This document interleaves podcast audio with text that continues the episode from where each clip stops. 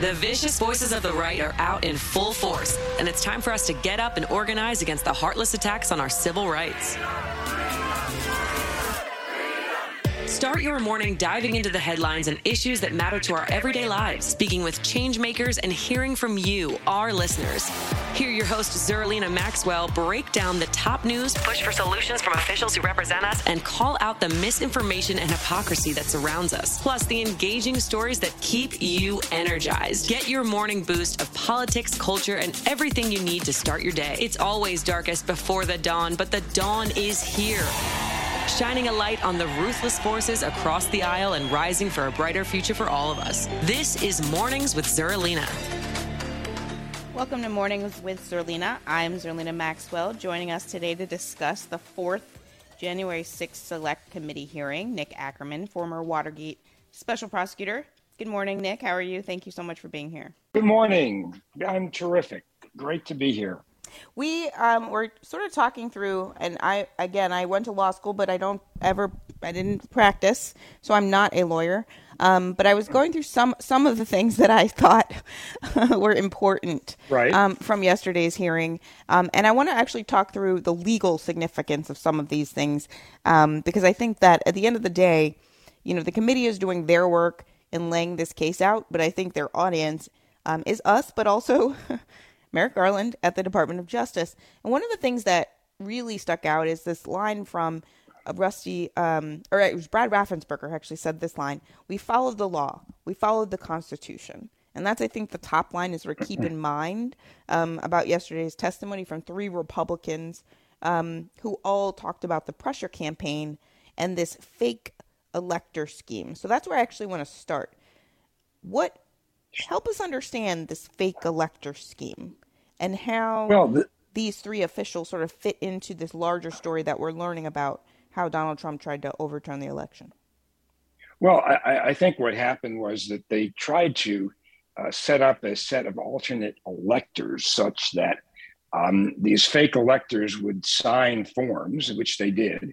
And the plot was basically to present these to Vice President Pence during the counting on January 6th and count those instead of the real electors, or use it as a basis to send it back to the state legislatures to ask them to decide which one is valid. I mean, I think that was the whole purpose behind it.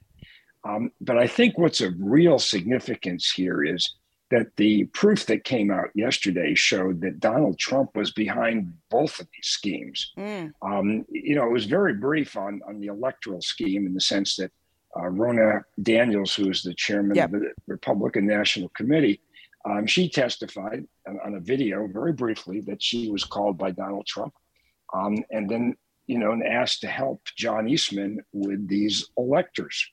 And so Donald Trump then put John Eastman on the phone, but that was extremely significant because it put Donald Trump as the coordinator of this plot, just as the committee promised in the beginning that they would show that he was the guy who was manipulating this, organizing it, and directing it. And that is pretty significant proof. As short as it was, it does show that he had knowledge of it and that he was directing it and that he was, in a sense, blessing what Eastman was going to ask about putting together these phony, electors for each of the battleground states. So that's pretty important. And certainly with respect to the pressure on Randy Bowers and on Mr. Raffensperger, that was Donald Trump himself basically trying to pressure both of these people. And the pressure was so obvious. I mean, if you take the tape-recorded conversation of Trump and Raffensperger, and you compare it to the testimony of Bowers, I mean, basically, it was the same game plan that Trump was using. They got dead people to vote. They got illegal immigrants to vote. Oh, you're a Republican. You got to stick by a Republican. Basically threatening, cajoling both of these people on the same basis. I mean, it wasn't like he had any kind of evidence. And in fact, what you have to give Mr. Bowers really credit for was saying, show me the beef. Where's the evidence here? what is it that you're saying? And the best they could come up with was Rudy Giuliani saying, well, there's no evidence, but we have a lot of theories. Yes, that's my favorite. One of my favorite quotes from yesterday. We don't have no evidence. We just have theories. We have vibes. We have feelings. Right. Right. Imagine so that I mean, what you have is court. Yeah. I mean, you got on both of these counts. You got Donald Trump, involved and directing it. So to me, that's the big takeaway from yesterday is that. Everybody was wondering, well, what did Trump know about these phony electors? Well, now we know he knew and that he was directing it. And he was doing all these things at the same time. I mean, he was essentially pressuring state legislators to try to get them to reverse the election. He was trying to get these phony electors in place. And I think we're going to see this tomorrow. At the same time, he was trying to get the Department of Justice to basically say that the election was fraudulent. So he was very busy. The question is, he definitely wasn't governing. he was definitely not governing in this moment as president, because he was still technically the president in this moment. In terms of the timeline of this, one of the things I thought was sort of important in the presentation of it, and I think we had heard the tape of Brad Raffensperger on the phone with Donald Trump before, but I think the way that they presented it yesterday was actually really powerful in that they kept sort of contextualizing the pieces. So they would ask him a question, they'd sort of back it up with the tape, they'd ask him a question, so it was sort of, powerful in its impact. But the call, I sometimes forget, happened right before the insurrection. Is that significant in terms of the larger story? Because we started talking about the Proud Boys and Oath Keepers and their movement toward the Capitol, not going to the rally, and they've been charged with the seditious conspiracy. But I think it's important to note, that while they were doing all of that, Donald Trump is on the telephone pressuring folks sort of on the administrative side. And pressuring his vice president as well. Look, the whole thing was geared towards the goal. The corrupt goal here was to stop the vote count on January 6th and send it back to the states so they had more time and they could create a constitutional crisis by having the state legislatures vote for a different set of electors other than those that were elected by the people in those states. That's what they were trying to do. And when it became clear that Vice President Pence wasn't going to go along with the program, the one way that they could basically stop the vote was through violence, by storming the Capitol, by basically creating the havoc that they did to try and just stop the vote so they could then use the stopping of the vote as an excuse to try and get legislators in these various battleground states to come up with an opposing set of electors. I mean, that's what they tried to do. That's what the whole purpose of the violence was. So I think we can't think for a moment that the violence that was created on January 6th wasn't somehow related to this whole scheme. Yeah. It was all a natural consequence of Vice President Pence telling him, no, I don't have the power to do this, and I'm not going to do it. And so the only way they could stop it was to create this mayhem and violence. And to Vice President Pence's credit, he refused to go with the Secret Service in a car in order to get away from the Capitol at the time, because he wanted to continue and finish the job, because he knew that this was their goal. There's no question he knew. That's what they were trying to do. I mean, he was right in the middle of this pressure. So this was all, and it's obvious this was all orchestrated by Donald Trump, and he knew what he was doing. In terms of the legal, liability for this conduct, what statutes are triggered by this conduct? I know in Georgia we have Fannie Willis investigating this call specifically. And my question is sort of like, is the call in and of itself evidence of a crime? No question about it. I mean, it's the best evidence you could possibly have because it's tape recorded. I mean, what's nice is in Georgia, you've got two really good witnesses, Brad Raffensperger, the Secretary of State, and you've got the governor of Georgia, who was also pressured to decertify the vote after he certified it for Biden, and also pressured to try and call the state legislature in session in order to come up with a separate slate of electors. And on both counts, he didn't go along with Donald Trump. And we didn't hear from him yesterday, but that's certainly what happened. And when you put all of that testimony in with a tape recording that basically corroborates it. I mean, this is probably the most powerful case that's out there right now in prosecuting Donald Trump. You've got a crime in Georgia for soliciting criminal solicitation of election fraud, which carries with it a 3-year sentence of imprisonment.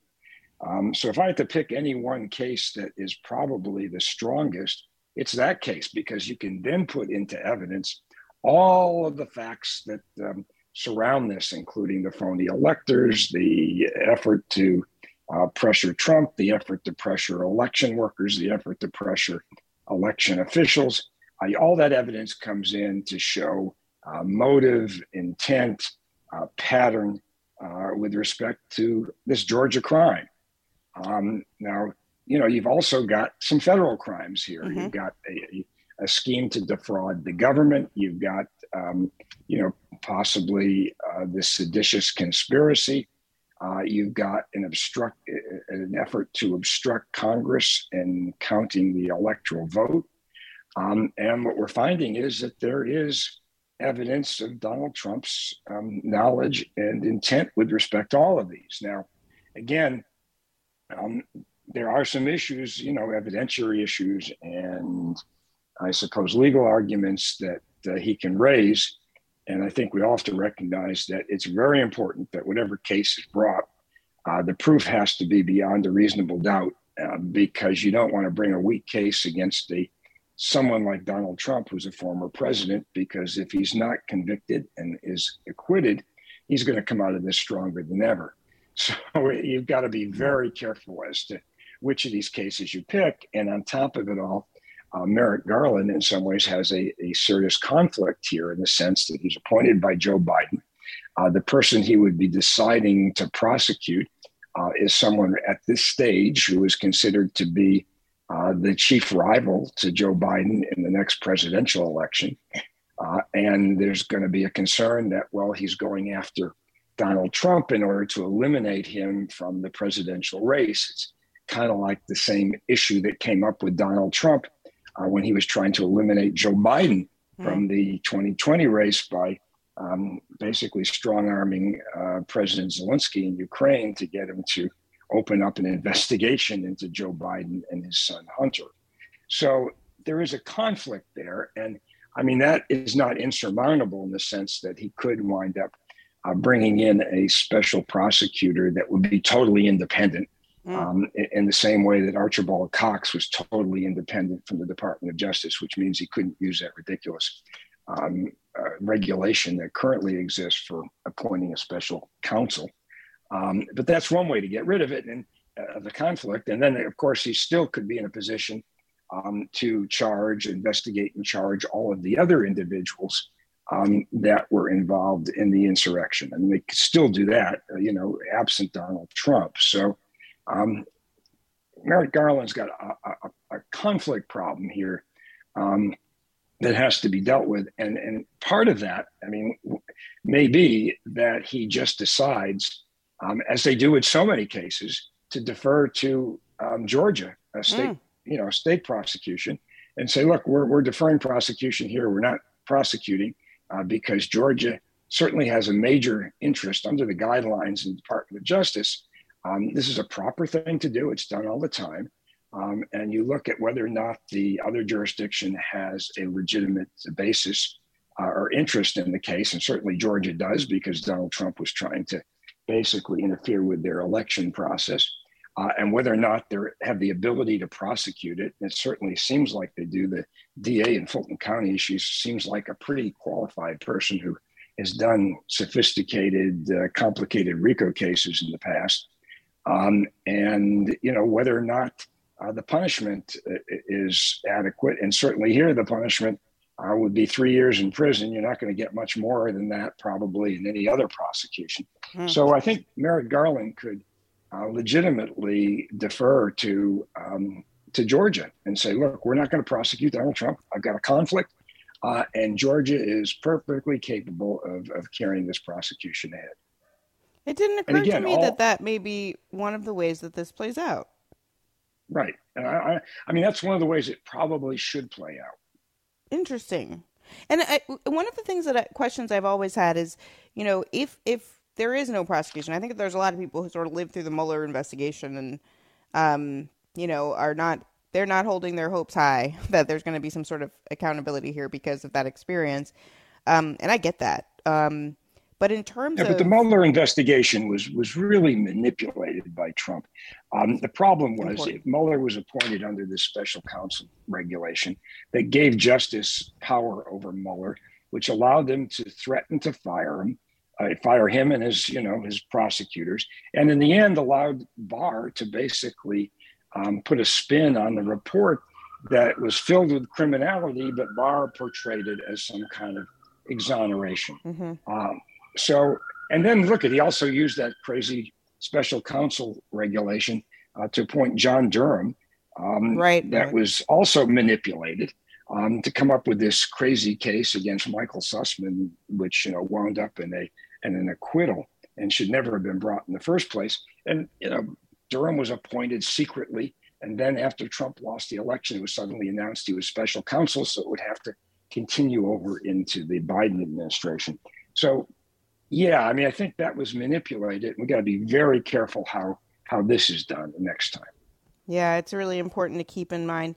I mean, I always think about timelines, and as I said, that call with Raffensperger is on January the 3rd. We also saw... two other witnesses that I wanted to ask you about. The first is Cassie Hutchinson, because you had been on last week after the first hearing talking about, who could potentially be the John Dean in this particular January 6th Select Committee hearings, a la Watergate. And you had mentioned Cassie Hutchinson, who was Mark Meadows' chief of staff. And we finally saw her for the first time in deposition testimony that they played during the committee hearings. Can you talk a bit about Cassie Hutchinson? Do you think that she may be, there are a lot of people that are showing up in these deposition tapes, who are saying really significant things in terms of the evidence.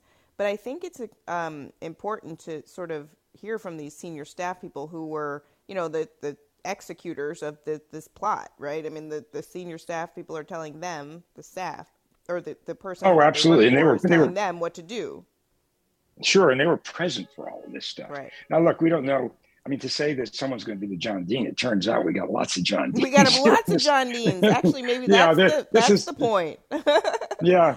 This is not like the Watergate hearings where it was almost like a continuing investigation. You got to keep in mind, those hearings started in June of 1973. The committee was formed, a month or two before that at best. You had Republicans on that committee that were defending Richard Nixon, not even close to being the same kind of hearing as this. And it turns out they came up with one significant witness who wound up laying it all out and then was later corroborated by tape recordings that were uncovered. This is different. Every single one of these people is an insider in the Trump White House or involved in the Trump campaign. And they're all laying it out. As to what they saw from their perspective. And as the committee said from the beginning, this is a 6 or 7 part, scheme.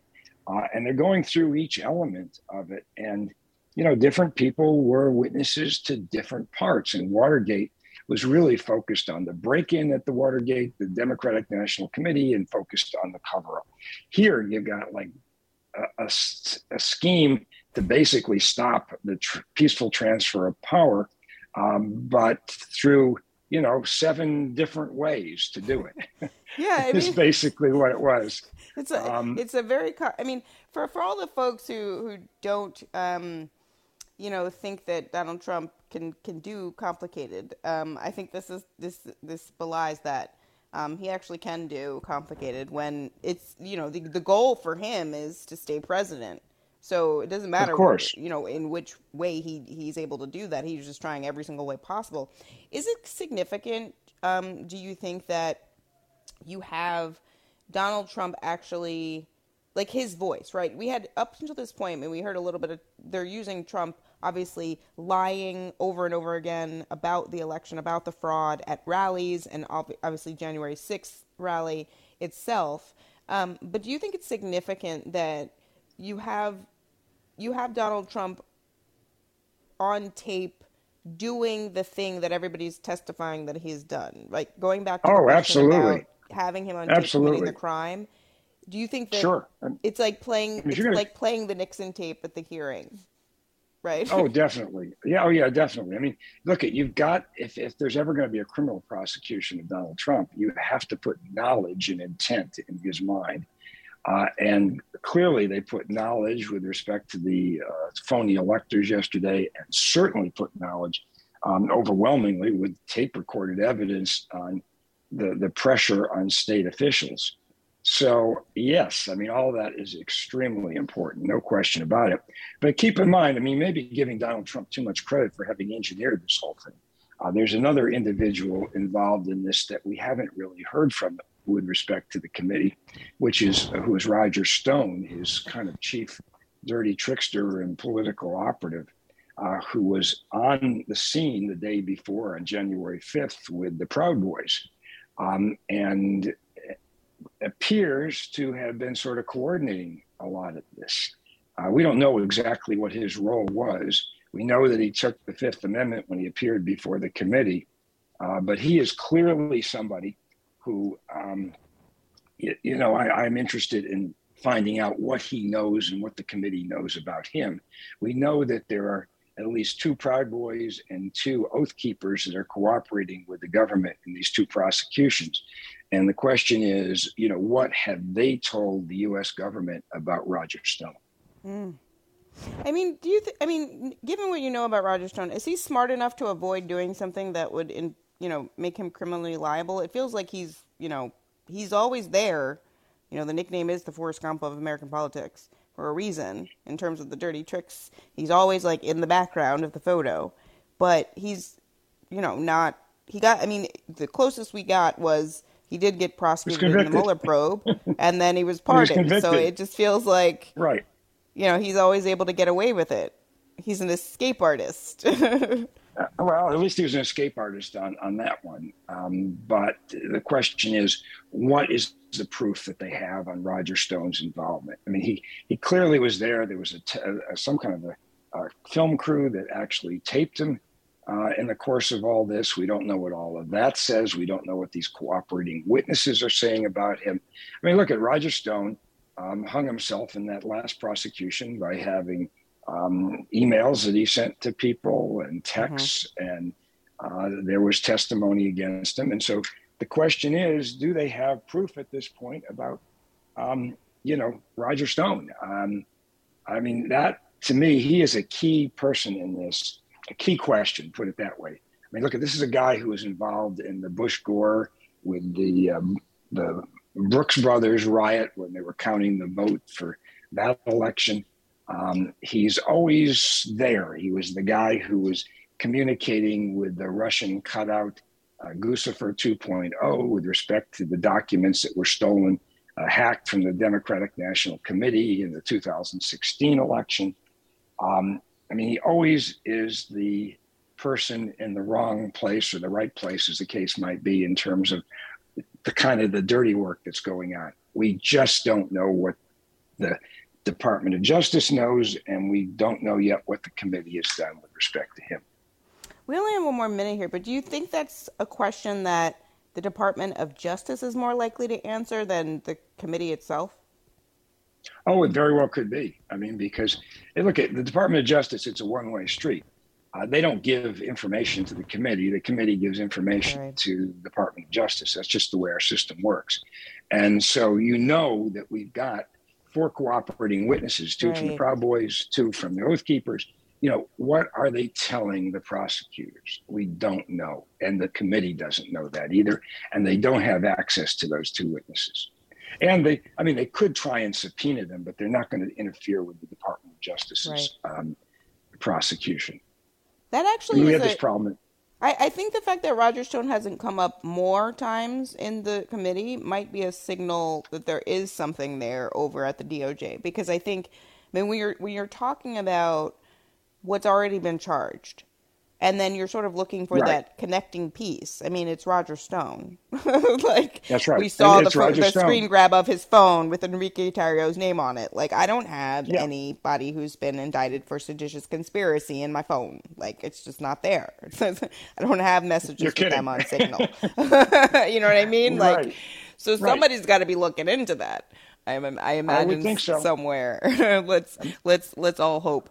Nick Ackerman, it's always great to have you on to help us walk through everything with your experience from Watergate. I feel like at the beginning of the Trump era, I remember sort of thinking about like historical parallels, and the only thing that I could do is say this is like Watergate, and that was about the Mueller probe.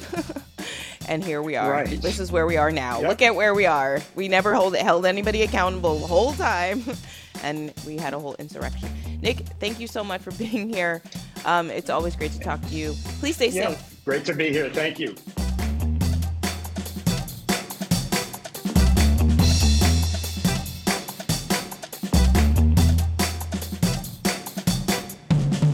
Thanks for listening to Mornings with Zerlina. Check in for new episodes every weekday.